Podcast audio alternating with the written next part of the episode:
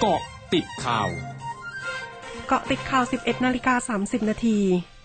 กรมป้องกันและบรรเทาสาธารณภัยรายงานยังคงมีสถานการณ์อุทกภัยในพื้นที่ 5 จังหวัด คืออุบลราชธานี สุพรรณบุรี พระนครศรีอยุธยา ปทุมธานี และนครปฐมรวม 18 อำเภอ 184 ตำบล 1,279 หมู่บ้าน ประชาชนได้รับผลกระทบ 65,077 ครัวเรือน ภาพรวมระดับน้ำลดลงต่อเนื่อง แต่ยังคงมีน้ำท่วมขังในพื้นที่ลุ่มต่ำซึ่งปอพร่วมกับหน่วยงานที่เกี่ยวข้อง ลงพื้นที่สำรวจความเสียหายเร่งระบายน้ำและให้การช่วยเหลือประชาชนจนกว่าสถานการณ์จะเข้าสู่ภาวะปกติ นายจุลินลักษณะวิสิทธิ์รองนายกรัฐมนตรีและรัฐมนตรีว่าการกระทรวงพาณิชย์ ในฐานะหัวหน้าพักประชาธิปัตย์ระบุ พระราชบัญญัติรัฐธรรมนูญ ฉบับแก้ไขเพิ่มเติม ให้ใช้บัตรเลือกตั้งสองใบ ถือเป็นรัฐธรรมนูญที่ให้ความสำคัญกับพักการเมืองมากขึ้น เนื่องจากการเลือกตั้งโดยใช้บัตรใบเดียว ให้ความสำคัญกับตัวบุคคล แต่พักการเมืองจะถูกได้ค่า พร้อมทั้งยืนยันว่าพักจะส่งสสให้ครบทุกเขต และการที่พักเสนอแก้ไขรัฐธรรมนูญฉบับนี้ด้วยเหตุผลให้พักการเมืองเข้มแข็ง ไม่ได้พิจารณาว่าเป็นประโยชน์ของพรรคการเมืองใด นายวราวุฒิศิลปะอาชารัฐมนตรีว่าการกระทรวงทรัพยากรธรรมชาติและสิ่งแวดล้อม ในฐานะประธานคณะกรรมการนโยบาย และยุทธศาสตร์พรรคชาติไทยพัฒนาระบุ ระบบการเลือกตั้งแบบใช้บัตรเลือกตั้งสองใบ มีทั้งข้อดีข้อด้อยแตกต่างกัน ซึ่งไม่ว่าจะเป็นวิธีใดต้องเปิดโอกาสให้ประชาชนได้ใช้สิทธิ์อย่างเต็มที่ แต่เชื่อว่าจะไม่ทำให้พักได้สอสอลดลง ระบุเร็วเกินไปที่จะประเมินว่าระบบนี้ทำให้พักเล็กศูนย์พันหรือพักใหญ่ได้เปรียบและไม่เป็นกังวลกรณีหัวหน้าพักก้าวไกล ประกาศจะเจาะพื้นที่สสในสุพรรณบุรีนายพัชระนริพพันธ์กรรมการบริหารและคณะทำงานเศรษฐกิจพักเพื่อไทยมองกรณีรัฐบาล ปล่อยให้มีการปรับเพิ่มค่า FT ไฟฟ้า ส่งผลให้ค่าไฟฟ้าเพิ่มขึ้นเฉลี่ย 3 บาท 78 สตางค์ต่อหน่วย เป็นการซ้ำเติมประชาชน พร้อมทั้งย้ำว่ารัฐบาลที่ดีจะต้องคำนึงถึงความเดือดร้อนของประชาชนก่อนเรื่องอื่น สำนักงานสาธารณสุขจังหวัดนครศรีธรรมราชรายงานสถานการณ์โรคโควิด -19 วันนี้ พบผู้ติดเชื้อเพิ่ม 290 ราย เป็นผู้ติดเชื้อในจังหวัด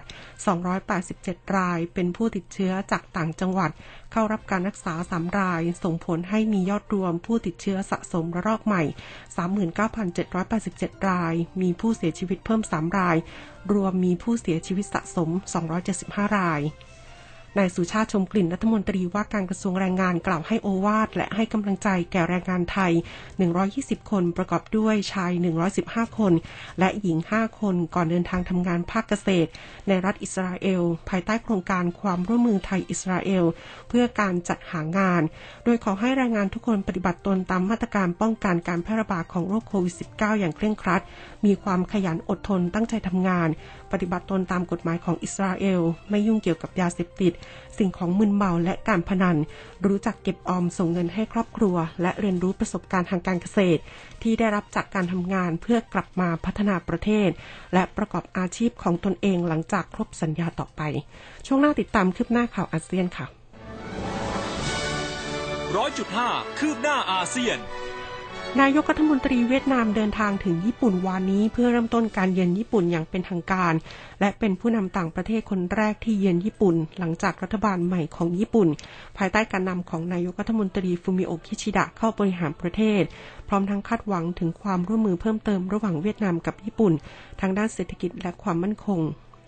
กระทรวงทรัพยากรน้ำของกัมพูชาออกคำเตือนเรื่องสภาพอากาศวันนี้ โดยพื้นที่แถบเทือกเขาทางตะวันออกเฉียงเหนือและที่รับสูง จะมีอุณหภูมิลดลงมาอยู่ที่ 15 องศาเซลเซียส จนถึงสิ้นเดือนธันวาคม และต่อเนื่องจนถึงเดือนกุมภาพันธ์ ปี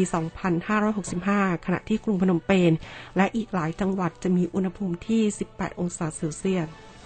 แอร์เอเชียกรุ๊ปซึ่งเป็นสายการบินต้นทุนต่ำรายใหญ่ของมาเลเซียเผยในไตรมาส 3 ตัวเลขขาดทุนสุทธิอยู่ที่ 887 ล้านริงกิต ขาดทุนเพิ่มขึ้นร้อยละ 4.1 เมื่อเทียบกับตัวเลขขาดทุน 851.8 ล้านริงกิต ในช่วงเดียวกันของปีก่อน จากการได้รับผลกระทบจากการระบาดของเชื้อไวรัสโควิด -19 และมาตรการล็อกดาวน์ซึ่งส่งผลกระทบต่อการเดินทางภายในประเทศ ทั้งหมดคือเกาะติดข่าวในช่วงนี้มุจรินเพชรรุ่งรายงานค่ะ